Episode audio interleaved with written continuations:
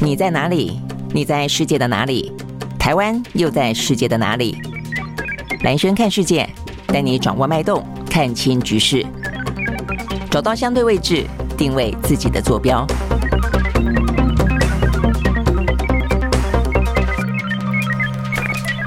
好，呃，欢迎收看今天的兰萱看世界啊，我们又是一个礼拜的开始，今天是九月二十六号哦，哎，好快哦，这个九月二十六号，那如果这样子的话呢，等于是两个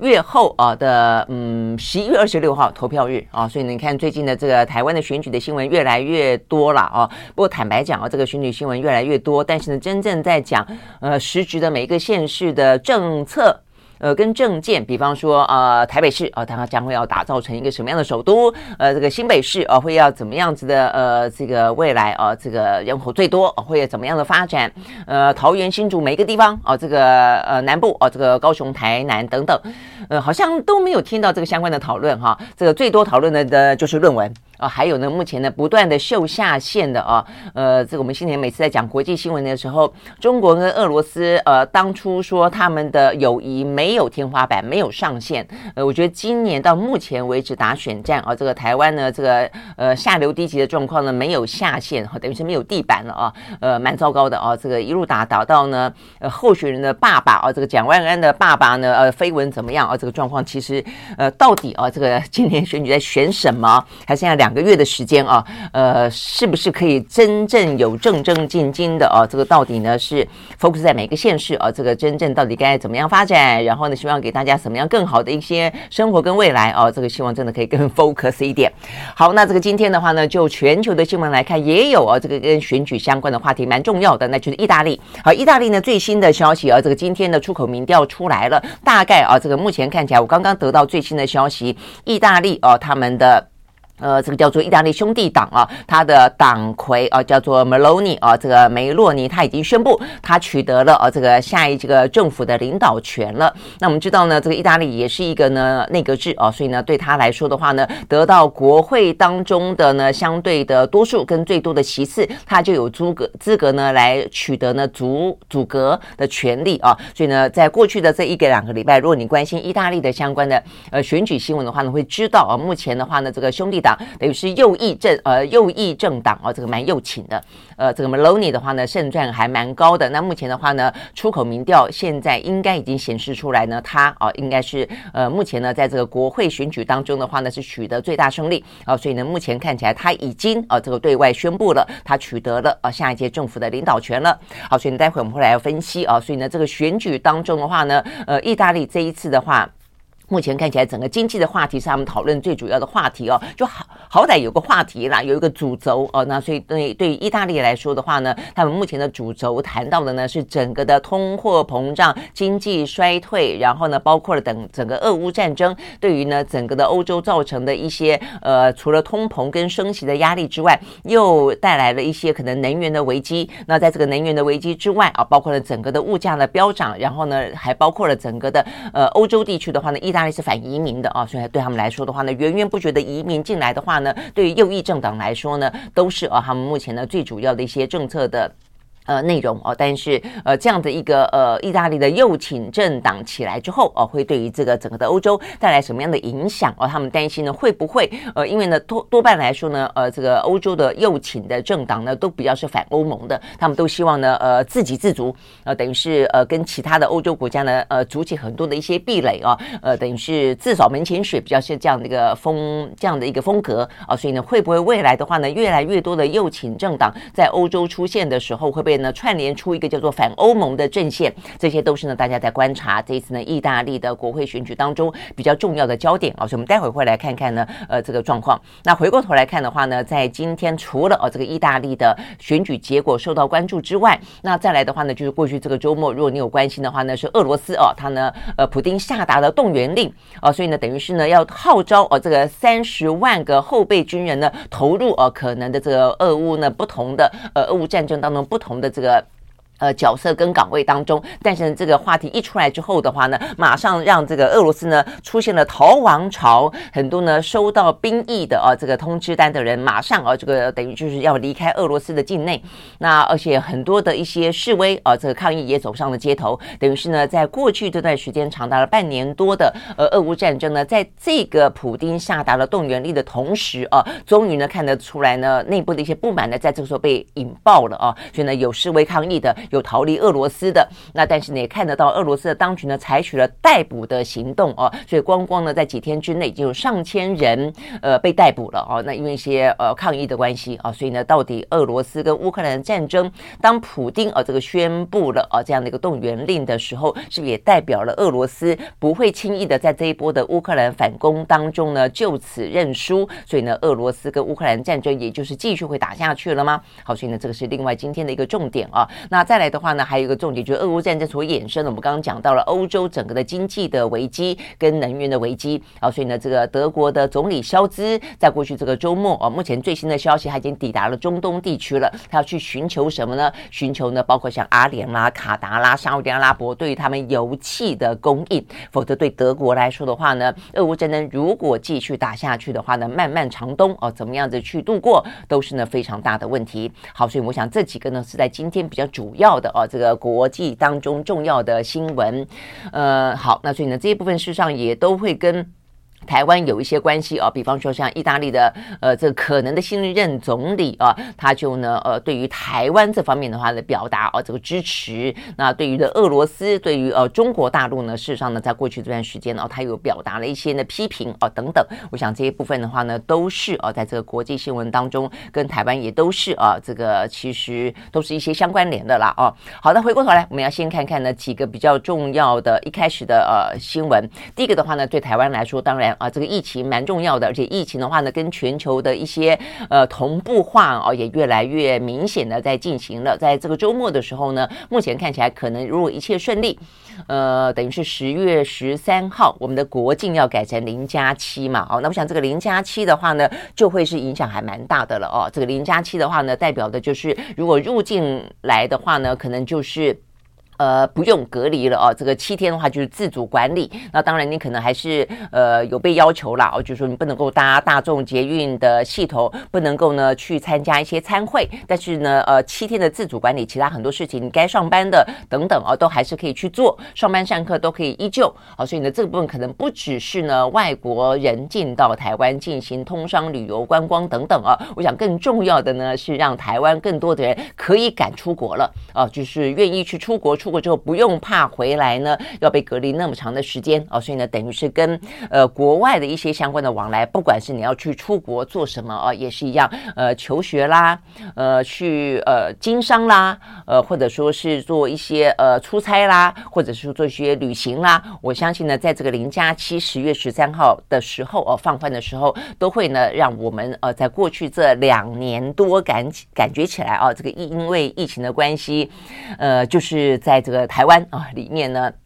有点被被呃锁国吗？或者说有点类锁国、内封闭的一个状况呢？就此打开国门了啦哦！我想这个是一个对生活当中蛮大的哦，跟我们的一些生活规划里面呢蛮大的一个改变。好，那我想这这个呃。十月十三号之所以会有这样的一个政策，是因为这一波的疫情看起来在上个礼拜的话呢，呃，就是有几次都是四万多、四万多，但之后的话哦，看起来似乎呢就已经慢慢的哦，就是平缓下来了。像过去这个周末哦，可能不只是因为呃周末效应的关系，是两万多、三万多，连续好几天了哦，看起来这个数字呢，应该就是呃在指挥中心的说法当中，应该就已经呃。等于是过了高峰了哦，开始往下走了。好，那所以呢，这个部分的话呢，对于疫情来说哦，就是说到了一个可以用更比较呃轻松的常态化的方式去对待了。但是我觉得也是还，是要注意的啦哦，就这一波的呃次世代疫苗进来之后，其实打的呃打气哦，其实还蛮弱的哦。呃，所以这个部分的话呢，如果说你是一些比较需要去注意的哦，一些风险族群的话，我觉得呃，该打的疫苗可能也还是要打哦。但是除了这个之外，看得出来啊，看得出来这个全台湾对于这个疫苗打疫苗这件事情啊，似乎呢已经呃。进入到另外一个哦，这个有点疲乏期了，呃，所以呢，到底很多人打了第三剂，其实我也是哦，这个打了第三剂之后，是不是要再再打第四剂啊？其实都有在评估哦，因为是呃事实上打了呃这个疫苗之后的副作用。啊，其实也还不小。那当然了，染疫之后的一些副作用，Long COVID 也还是不小。所以到底该怎么评估这方面？如果可以的话啊，我觉得专家还有包括我们的呃防疫中心哦，可以提供更多的哦各个可能是更专专业的哦，可能更及时的呃讯息。我觉得可能会让大家呃对于疫苗哦这个接下来的状况哦，可以有更多的一些认识吧，跟选择。好，那所以讲到疫苗的话呢，当然哦有关于高端。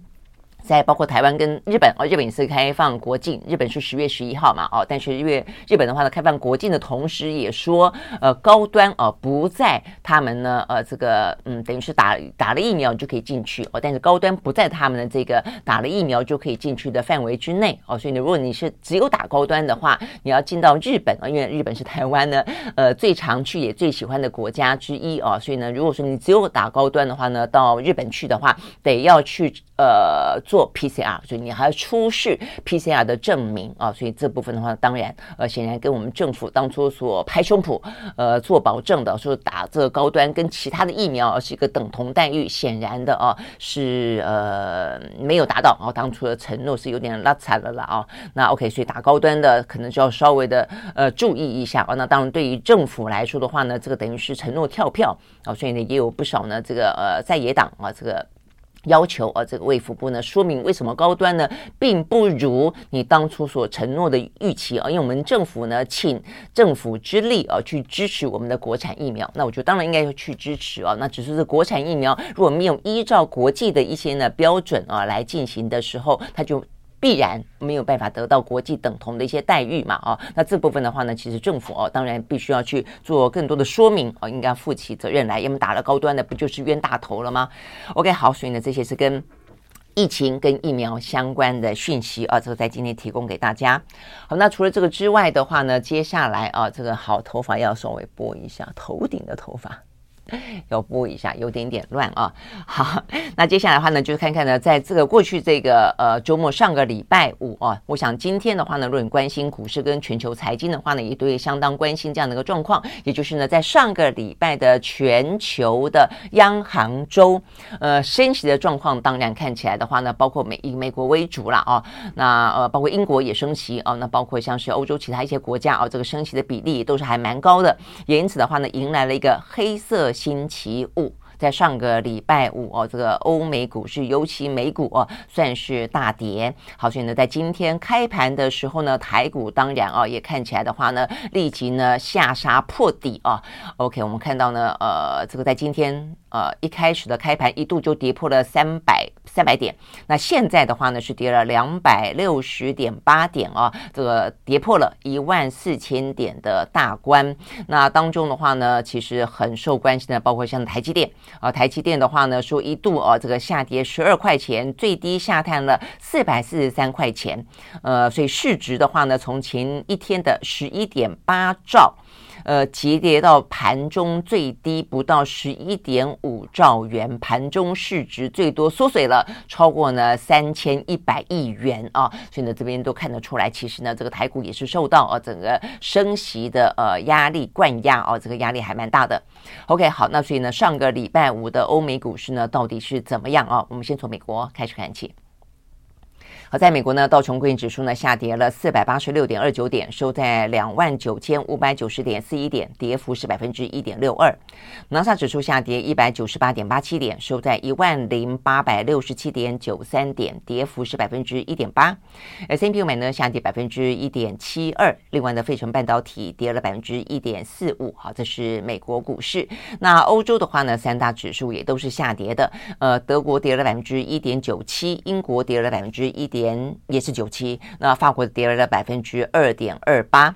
OK，好，那这个欧美股市呢都呃这个下跌哦，恐慌指数的话呢，在上个礼拜五啊，甚至升到了三个月来的新高点啊，所以呢，美债殖利率率呢也跟着飙高，美元也飙高，那英镑暴跌，触及了三十七年来的低点，黄金的话呢也创下两年来的最低点，呃，包括油价啊，这个油价的话呢，在上个礼拜五啊，就是说一般如果你关注的是供应面的话，事实上呢，油价是会上涨的，因为呢，呃，这个油的供应可能还不够，但是如果你关注的是经济衰退面的话呢，就担心需求不振啊。那事实上，上个礼拜五的话呢，就是关心到所谓的需求不振，担心呢不断的升息，然后呢导致了这个经济衰退的呃状况。所以呢，上个礼拜五的话呢，这个油价也是下杀哦。好，所以我们呃既然如此，我们就先看一下这个油价。呃，这个油价的话呢，在上个礼拜五其实跌蛮多的哦。我们看到呢，这个美国啊，美国的西德州原油呢下跌了，大跌了百分之五点七，呃，跌破了八十块钱了，已经来到了七十八点七四块钱美金。那伦敦布兰特原油呢也下跌了百分之四点八，收在每一桶呢八十六点一五块钱美金啊，这个跌幅都很深。那西德州原油的话呢，甚至创下一月十号以来的最低收盘价哦，我想这个部分的话呢，大家关心的都是啊这个经济衰退的可能性啊，因为呢，当这个升息的话，目前看起来就是都没有要手软的感觉啦。嗯，虽然新年都这样的讲哦，但是呃，等于就是。当他这样的真的这样的做的时候呢，你会感受到他的这个力度哦是更强的。好，所以呢，到目前在上个礼拜五哦这个为止，当然我们刚刚讲到这个全球的一些央行，最主要是美国跟欧洲的央行啊，呃，看起来的话呢，都对于呢这个通膨的必须要把它打到啊某个程度呢是可被控制这部分的话呢，这个决心是非常的坚定的啊。也因此的话呢，目前看市场上面都在说，呃，所谓的经济衰退已经不叫做。即将会迎来经济衰退了，而是正在经历经济衰退了。我想这个部分的话呢，是一个蛮大的心理上的呃不同，也因此的话呢，就上个礼拜五的欧美股市，包括油价，呃这么大的哦这样的一个跌幅的话呢，原因就在这里。OK，好，那所以我们看到呢，这个英镑的暴跌也是一个呢。在里头呢，相当值得关注的，也就在上个礼拜五呢，呃，最主要导致啊这个股价呃股市啊这个大跌的原因之一，那就是呢刚刚上台的英国的首相啊这个特拉斯，他也就在呃礼拜五的时候呢宣布了他们要进行大规模的减税啊这样的一个包括投资的激励的呃计划，那他会呃这个。部分它要嗯，就是编列啊，蛮多的啊，这个上兆的一些预算。那但是这些预算的话呢，当然啊，这个在目前为止的话呢，呃，不断的用减税的方式。但是减税的方式，呃，我们现在有曾经分析过啊，在这个选举期间，其实不少的呃英国的一些专家学者啊，这个事实上蛮反对他用呃减税的方式而去处理，因为真正减税的话呢，事实上是给企业减税。那所以呢，等于是你有缴税的才会感受到呢这个减税的好处。但是呢，很多的目前在整个的目前，呃，可能是通膨，然后物价飙升，正在在里面受害最深的事，实上是中低收入户。那中低收入户的话呢，本来就缴的不多税，所以你今天给他减税的话，他等于是没有得到呢这一部分呢由政府呃大笔的资金所挹注的这些呢呃相关的一些政策的优惠啊，等于他根本没有办法受惠。哦，所以这部分的话呢，事实上呢，是在呃英国的这个一些经济学家对于呢特拉斯这个政策在当下目前呢，可能经呃英国最大的个经济危机，事实上是大部分的部分的一般的老百姓感受到的这个物价腾飞的部分。所以呢，这样的一个减税是不是可以达达到效果？实际上是画了一个非常大的问号的哦。好，但是呢，呃，基于对企业嘛，啊、这个特拉斯。那基本上来讲的话是呃蛮轻啊轻伤的哦，所以呢这个对于企业的大减税，那当然企业是大欢迎的了啊。那只是说企业呢欢迎之后，是不是能够呢呃因为这样的关系而呃转移到他的员工身上是未必哦。但不论如何呢，呃在礼拜五的时候啊，这个特拉斯就已经宣布了他这个呢在选举期间呃要提出来的等于是立即兑现的这个支票。那这个支票的话呢，在美国的啊这个经济学家像是一个蛮知名的是美国的前财政。部长 Summers 啊，这个 Summers 的话呢，也是担任过呢哈佛的校长，他就直接说了，他觉得这个英国的政策呢是天真的啊，他认为呢这个部分看起来呢其实未必会达到效果，他认为是非常的一厢情愿。OK，好，但是呢，呃，他这个说法呃是一回事哦，但是看起来特拉斯是打算这样子做的，那所以呢，他这样子的做法当中的话呢，也让英镑贬啊贬值暴跌。那目前看起来的话呢，英镑已经跌到跟美元差不多了哦。呃，像我们兑美金的话呢，目前是三十几块嘛，呃，过去其实兑英镑最高时候有到多少？到达五十几块的啊，所以呢，现在等于是英镑跟美金是差不多的。那对于呃特拉斯来说的话，他认为这让呃这个英国的出口啊，可能是呃一个比较。好的消息是一个利多，但是通常来说，哦，对这个出口是好消息的话呢，对于进口来说的话呢，就压力更大哦。所以对于英国来说呢，只要进口外面的商品进来的话呢，可能造成的物价的压力是会来得更加的哦，呃，让他们雪上加霜的哦。所以这个部分到底啊，这个特拉斯所采取的。目前这样的一个呢，大幅度的减税，然后呢说要去呃激励投资的方案啊，到底会让英国的经济来得更好，或是还还是来得更糟？让他们目目前的物价啊，这个电价啊等等呢不断的啊这个飙涨的状况，呃民不聊生啊，会不会？得到呢相关的舒缓，呃，还是呢这个适得其反？我想这个部分的话呢是最大的呃辩论呃，但是它也正在进行中啊、也因此呢导致了在上个礼拜五的时候，除了美国自己的本身的升息啊、呃、来得非常的激进之外，呃，包括呢这个英国的啊、这个相关的最新的措施，都是让这个股市啊、这个面临了相当大的一些。呃，讨论啊，跟一些呃蛮悲观的一些状况啊，所以呢，我们看到呢，像是道琼，道琼的话呢，一度啊跌跌了接近五百点，呃，创下两年的新低，在盘中的时候啊，说接近熊市的边缘。好，所以呢，这些部分的话呢，是在上个礼拜五啊，这个比较主要的两大因素哦、啊。我们刚刚讲，一个是美国的升息，一个的话呢是呃英国所采取的措施啊，这个导致的这个英镑的暴跌。好，所以呢，这样的一个状况的话呢，其实掩盖了上个礼拜五，美国呢基本上本来哦有一些相关的经济数字看起来还不错的啊，比方说这个是它的一些呃制造业跟服务业的 PMI 指数呢看起来都比预期来的好哦。那尤其这个当中的制造业呃事实上呢是来到了荣枯值的呃五十以上啊，所以这个部分的话我们来看啊，这个九月份 market 的制造业本来预期是是五十一点一，那呃现在报的初值啊是五十一点八哦，所以是有。比较好一些。那服务业的 PMI 呢，原本预期是四十五，那结果的话呢，是有到四十九点二，哦，也是比预期来的好哦。但是呢，显然的这样的一个数字呢，都没有办法在上个礼拜五啊，这个。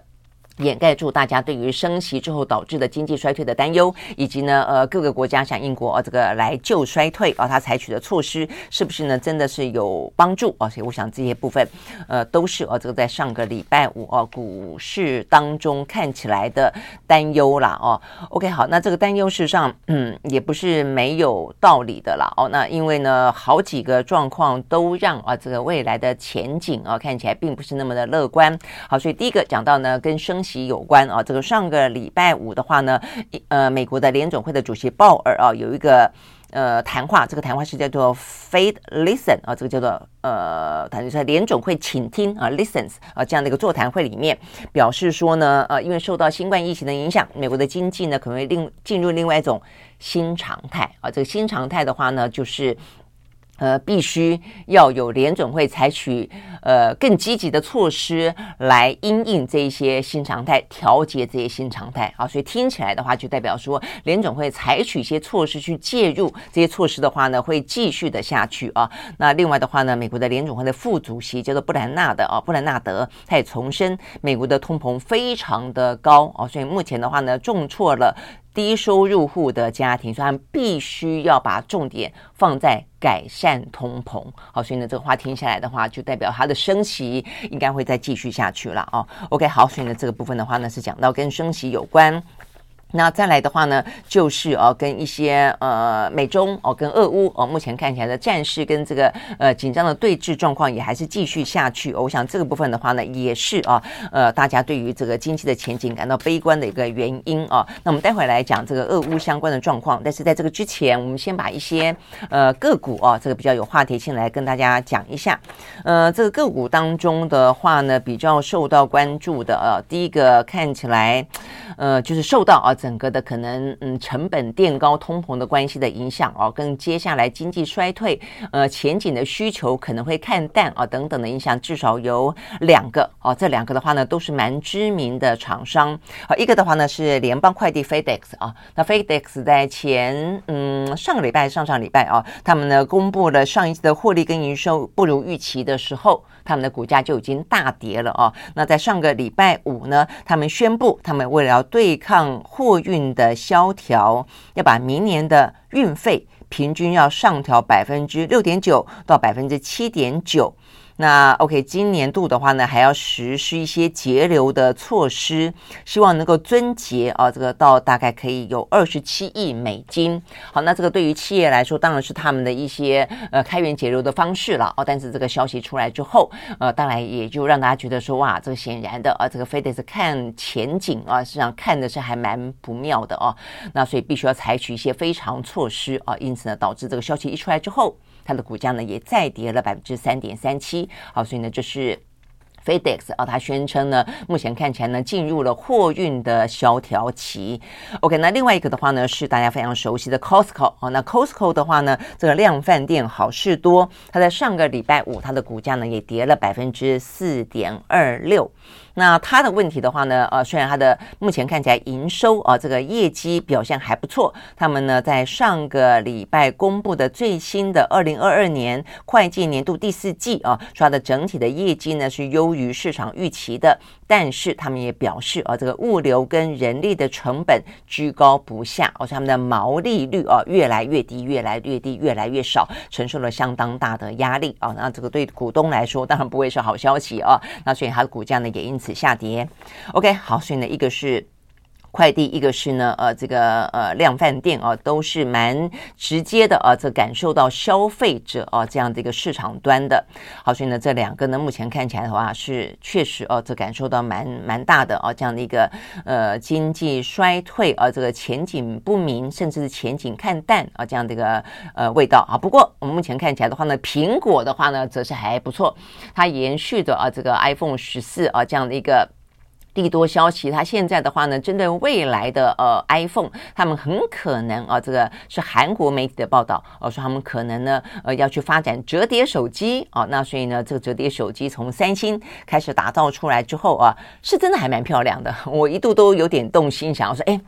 这个要不要买一下这个折叠折叠手机哦、看起来呢。漂漂亮亮的，那这个 size 也小一点，比较容易放进包包里面啊。但是我拿了一下，我觉得还蛮重的，嗯，我觉得蛮重，后来就犹豫了一下啊。那但是呢，目前显然的啊，这个三星的折叠手机卖的还不错，好，所以呢，苹果的话呢有跟进啊这样子的一个可能性啊。现在不断的在讲，那今天这个讯息讲到的是比较确切的，是因为韩国媒体呢报道说，呃，苹果已经要求他们的元件零件的供应商，包括了 LG，包括了三。七呃，三星都要帮他们打造没有折痕的荧幕，好，所以这边就讲说呢，它增添了苹果呢先前说它打算要投入折叠手机市场的可信度。好，那所以呢这个部分的话，如果说它真的也要去。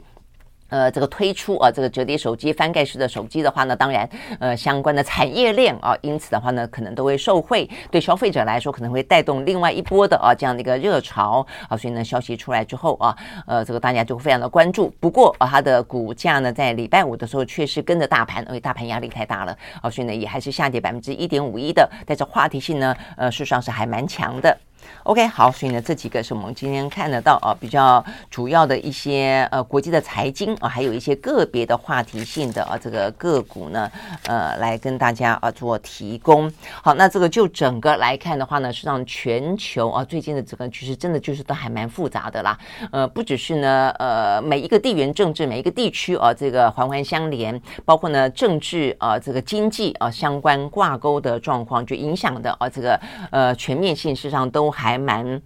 不断的啊，这个在交呃交叠纠缠着啊。那好，OK，所以我们接下来看的就是呢，呃，这个俄乌战争。好了，我们先来看这个俄乌战争啊。这个俄乌战争的话呢，影响到的就是呢，呃，整个的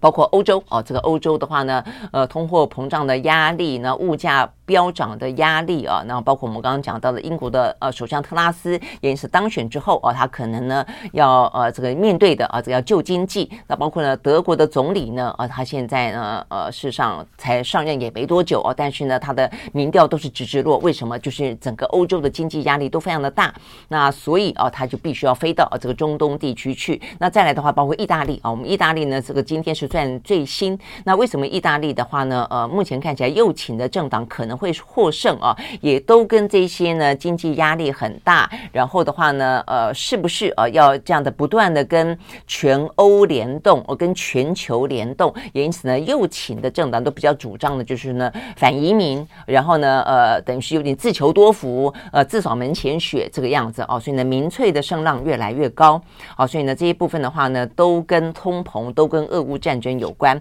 好，所以我们来看这个意大利目前最新的状况啊。这个意大利的话呢，目前呢偏右的啊，这个呃。政党就是我们刚刚讲到的极右派的意大利兄弟党的党魁啊，他呃这个梅洛尼啊叫做 Giorgia Meloni 啊，他正式宣布他取得了下届政府的领导权，这也是呢意大利呢诞生第一位女性的总理啊。好，那这位呃 Meloni 啊，他事实上呢过去是很很右派的，那这一部分的话呢蛮值得注意的是啊，他因为本来是极右啊，所以呢大家对于这个民粹兴起呢，在整个欧洲来说都有一点点。担忧啊，那这个担忧的话呢，呃，但是在俄乌战争当中呢，这位 Meloni 呢，他站在了跟过去的极右派呢比较不一样的立场，是过去的极右派呢，在欧洲的极右派都跟俄罗斯的关系还不错。而且的话呢，在过去来看的话呢，其实意大利跟中国大陆的一带一路呢，也算是在整个欧洲地区的话呢，最早啊这个签下了备忘录，呃，说呢等于是嗯要加入啊这个中国大陆一带一路。但是 Meloni 呢，在这两件事情上面，他都呢呃做了一些呢路线上的调整啊。所以在过去这段俄乌战争当中的话呢，他站出来呢表达他反对俄罗斯入侵了乌克兰，也表达了他支持啊这个对于乌克兰呢继续的一些相关的援助。那这部分的话呢，呃，让他们啊，这个呃，意大利的兄弟党从原本的民调支持度只有个位数哦，在过去这几个月里面不断的飙涨翻倍，一直到百分之二十五啊，这是为什么呢？呃，Meloni 到最后，他是短短的一段时间之内哦，这甚至不断不断的看涨，所以跟他去修正呃传统的右派政党在俄罗斯的关系以及俄乌战争当中的角色跟立场上是很直接相关的哦，我想这。是这个部分，那呃，因为他在俄乌当中呃修正了一个呢比较像是欧洲国家面对俄罗斯哦，这个俄乌战争当中一个比较政治正确、一个比较主流的态度。那再加上呢，他又呃对于欧盟当中啊是采取一个呢比较若即若离的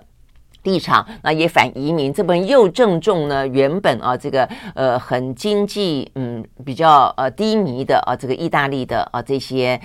主要是属于保守啊，这些支持者的呃正中下怀，正中他们的口味，所以等于是他又有点往在呃俄乌战争当中往中间去移，但他又有这个传统的保守派的这些支持者的支持等等啊，都让他呢在里面呢得到了比较广泛的啊这些该有有的选票。那另外包括对中国大陆啊，因为中国大陆的话呢，如果说你要讲地缘政治当中很多的呃国家的领领导人啊，他必须要被呃要求表态的话。一个就是在俄乌之间要要求表表态，一个就是在中国跟台湾之间要求表态。那这部分的话呢，Meloni 啊，他也在这个过程当中表达了他现在反对啊这个加入“一带一路”，他认为跟中国之间的这些贸易关系，其实的话呢，必须要更加的审慎。那另外的话也表达了呢，在目前呢台海的局势越来越险峻的状况底下，他认为意大利应该继续的支持台湾那么一个民主啊这个自由的呃这个价值链。我想这个部分的话呢，其实是啊这段时间。间，呃。各个国家啊，如果是比较是属于民主阵营的国家呢，要去进行选举的时候，通常都会提到的话题啦。所以，我们包括呢，像是这个英国的新首相特拉斯，我看他在这个周末吧，他也呢，呃，在一个接受访问的状况底下，他也表达呢，他对台湾的支持啊。所以呢，现在呃，这些呃，表达对台湾的支持都变成呢，呃，在这些国际的舞台当中，要争取主流的呃话题的认同当中，可能必须要去去表达的。部分啊，但是呃，表达是一件事情，对台湾来说当然欢迎啊，所以呢，包括我看到今天我们的。外外交部啊也表达说，对于啊这个 Meloni 啊当选的呃这个呃欢迎，那也表达了对于这个特拉斯说要支持台湾的欢迎啊。但是呢，这些欢迎到底呢，如果台湾啊台海真的呃有事的话啦，这些。真正口头上的欢迎到底值多少钱啊？有多少真正实质的帮助？我是真的觉得还是要画一个问号。但是啊，但是我们可以感受到全球目前的氛围当中，真的是两大集团的对对抗啊，越来越鲜明啊。所以所有这些呢，在进行选举当中的呃，谈及到国际情势，谈及到他的外交政策的时候，多半都会被要求呢，呃，要表态。那在表态当中的话呢，你会发现他必须要去赢得多数人支持的话呢，多多半都是必须要去表态，呃，支持乌克兰，反对俄罗斯，支持台湾，反对中国大陆，大概是这个样子。好，所以呢，意大利的话呢，目前也是这个样子啊。但是，呃，我想啊，这个目前呃，他为了要得到选票，他是这样的表达啊。这个我们刚刚讲的 Meloni 最新的。他的这个意见包括呢，这个支持呃乌克兰支持台湾，但是在俄乌战争当中啊，他到底会不会呢，在未来当选之后啊，呃，有多少的部分会让他右派本身呢很右倾的呃立场重新浮上台面？会不会啊有这样的一个状况？这是目前最新的啊有关于意大利当中在讨论的，他们的意思就是说呢，呃，因为他之前啊有表达说他并没有打算要跟中国继续做生意，那一带一路的计划的话呢不。打算继续参加，呃，包括说他呃要支持呃这个乌克兰啊，但是他同时又反移民，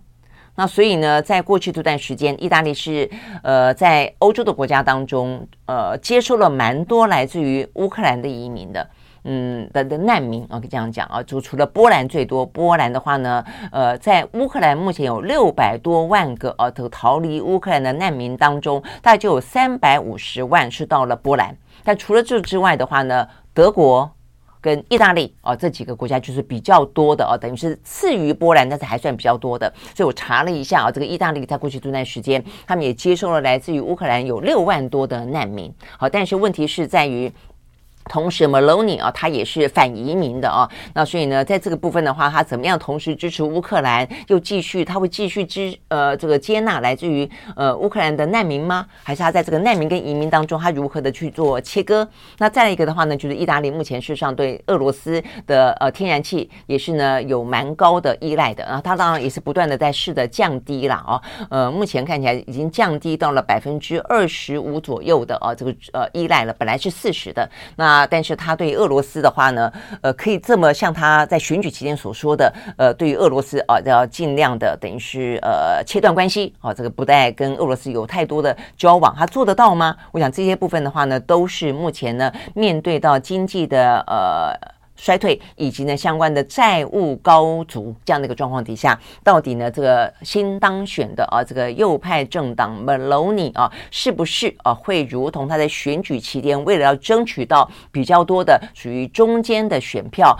因此向中间去移动之后？在他呢，呃，这个真正的阻隔之后，会继续的这样推动。我想这是目前呢，在欧洲国家里面比较关心的部分啊，因为他们说呢，这是目前看起来，因为他单单就是他自己单一的啊，这个政党并没有过半，所以他必须要去结结合其他的一些右倾政党哦，所以呢，在他们的形容当中，意大利呃出现到这几几十年间。最右倾的一次政党了，就是这次他们的组合是最右倾的政党了啊，那所以未来的呃，除了是一个第一位的女性。总理之外，如此右倾的政党啊，会不会导致了整个欧洲的国家有更多的右倾的民粹的骨牌效应再次的兴起？我想这是还蛮受到关注的啊，因为呢，呃，在这个之前上个礼拜我们讲到过，呃，瑞典啊，瑞典的话呢，他们这一次的国会大选也是右倾的政党获胜啊，所以也因此的话呢，呃，这个瑞典的女性的总理，她事实上呢是因此而黯然下台的。那呃，这个部分啊，像先前。法国总统马克宏啊，跟这个雷鹏他们的右倾政党，呃，那个时候呢，在厮杀的时候，其实一度也担心啊，这个法国的民粹啊，这个政党呢，也是当他开始也逐渐的往中间移动，为了选举的关系，呃，事实上的话呢，也担心啊，这个一度啊，这个对于马克宏造成很大的压力啊，所以这个代表的都是呃。呃，欧盟当中啊，这个民粹政党的这一股民粹势力的话呢，目前其实并没有完全退潮。那会不会呢？因为这一波啊，整个的俄乌战争所导致的哦，这个欧洲的经济衰退啦，啊，物价。飙涨了啊，那所以呢，呃，让这些民粹的右翼的政党呢，再次的重新复活，然后呢，呃，这个等于是形成了一个所谓的反欧盟的阵线。好，这是呢这一次意大利的国会选举当中，这位的 Meloni 当选之后啊，另外一个呢受到欧洲的其他国家关注的地方。好，所以呢，这是在呃对意大利来说，他自己本身有本身的意义；对整个欧盟来说的话呢，这个意大利啊这样的选举结果也有它。自己另外的意义啊，OK，这是一个意大利。那再来的话呢，就是俄乌战争本身。好，那俄乌战争本身的话呢，目前看起来的话呢，一时半刻真的是没有呃结束的呃迹象啊。一个的话呢是乌克兰。哦，方面的话呢，不断的获得更新的武器哦，让他呢来进行反攻。那我们看到这个泽伦斯基哦，这个目前最新的说法说，他又获得了呢这个美元啊，这个最新的美国的军援啊，这个最新的一些防空系统啊，这防空系统的话呢，说是目前的话。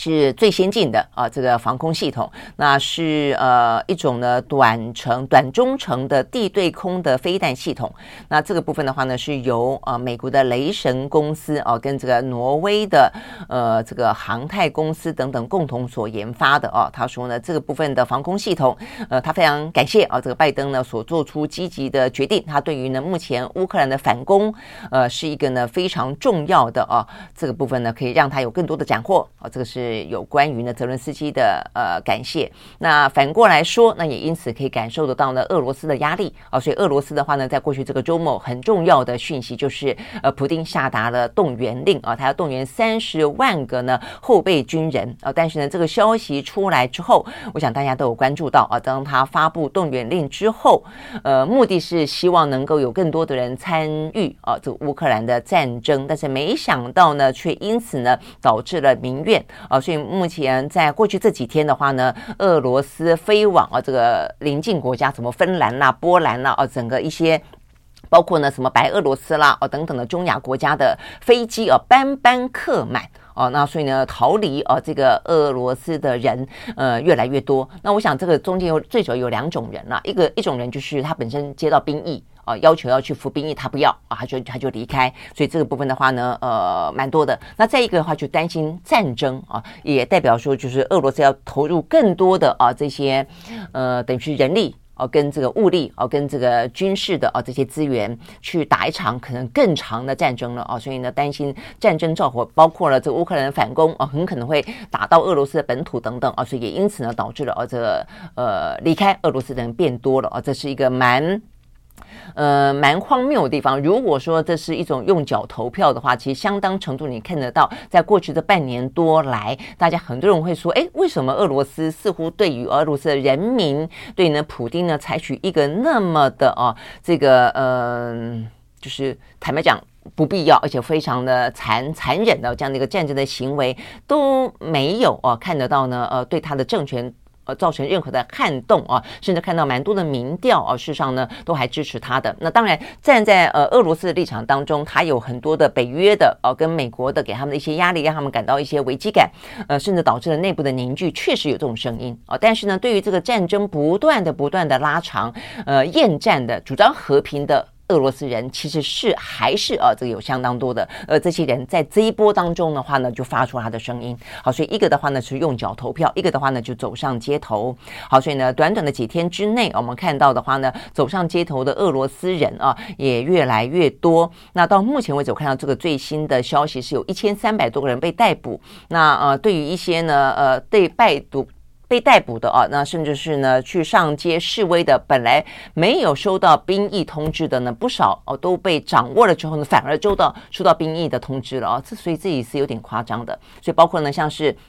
呃俄罗斯呃有些媒体啊，说这个媒体记者呢，呃也报道了一些呢，呃似乎就比较支持哦这些示威呃抗议者的啊这个声音，就说哎。有记者就马上接到了这个兵役通知了，要你去哦当兵了哦，所以这事实上确实是有点夸张啊。那这个当局也祭出对于逃兵啊这个很重的啊这个徒刑，说呢，如果是逃兵被逮捕到的话呢，要处以十年的重刑跟十五年的重刑啊，所以他们形同自愿投降。OK，好，所以呢，这是呃普丁呢，我也要防止啊这个大家呢呃拒绝。服兵役啊，甚至呢逃离俄罗斯呢所签署最新的一项法案啊，但是这个部分的话呢，呃，看起来并没有阻止啊这个俄罗斯这一波的抗议的。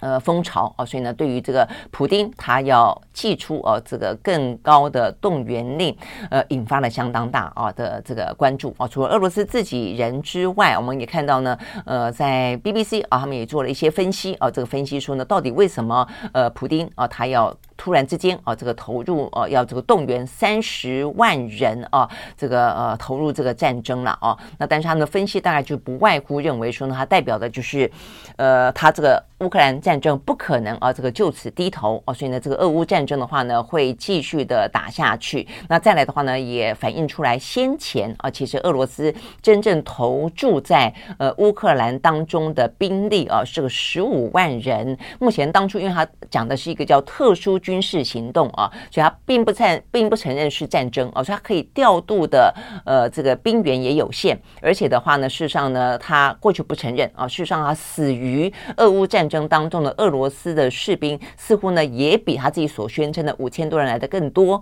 啊。目前看来，在这个西方的世界当中所统计的说两万多人，他说他说他说他必须要增加更多的兵力哦，所以呢等等啊，不管是因为。他的兵力啊，这损伤非常多，还是呢？先前因为呢，呃，他说这不是一场战争嘛，啊，所以他能够动员的人啊，也并不是那么多。但他现在，呃，等于是正式的要发布一场啊，等于是要继续啊，这个投入这个战争了啊。也因此的话呢，他必须要更多的人进去。再来一个也值得注意的是，他也对北约表示啊，他说，呃，要北约绝对不要轻忽啊，俄罗斯呢继续打赢这场战争的决心。他说呢，我同时拥有啊，这个呃毁灭性的武器，你们。绝对不要轻忽我们这个毁灭性武器的品质，以及我们用这个毁灭性武器的呃决心。如果必要的话，哦，所以这部分的话，这就是在过去这几天大家谈到了，很可能会发生核。核战，呃，这个原因就在于普丁他也撂了这个狠话了啊。不过欧洲也说了啊，这个普丁也经常撂狠话，就像是呢这个北韩一样啊。所以他到底会不会真正的让这场战争成为呃一场呢呃全球都会受到影响的核威胁？我想这部分的话呢，就大家都还在观察当中了。所以也因此，拜登就不断的警告俄罗斯，就不要啊这个呃。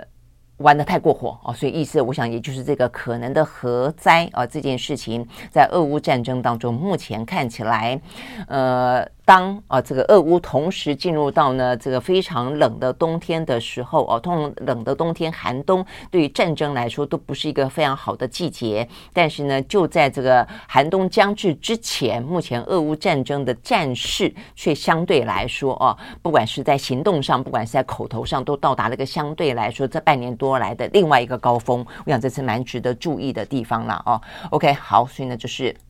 讲到俄乌战争，那最后呢，回到啊这个台海之间啊，这个台海之间的话，对台湾来说，在过去这几天，包括今天啊，也都还蛮重要的讯息，持续的呃在发展中啊。我想一连串都是因为呢，拜登啊，拜登的话呢，他在啊这个接受 CBS 的访问的时候，他讲到说他愿意协防台湾，好，所以一连串的下来，包括白宫的否认，呃，说呢他们。继续的啊，这个对中政策没有改变，好，但是也因此的话呢，在拜登在联合国的大会上中的演说，大家也关注到了。拜登说，呃，他没有继续的表达他要协防台湾，他反过来说，呃，他表示啊，他会寻求台海的和平稳定，他绝对没有打算要跟中国进行所谓的新冷战。我想这是比较值得注意的啊，就是对台湾来说，到底要怎么去看待啊，这个拜登的两种说法啊，他。自己本身的话呢，我觉得他嗯，对我们来说啊，我觉得他越来越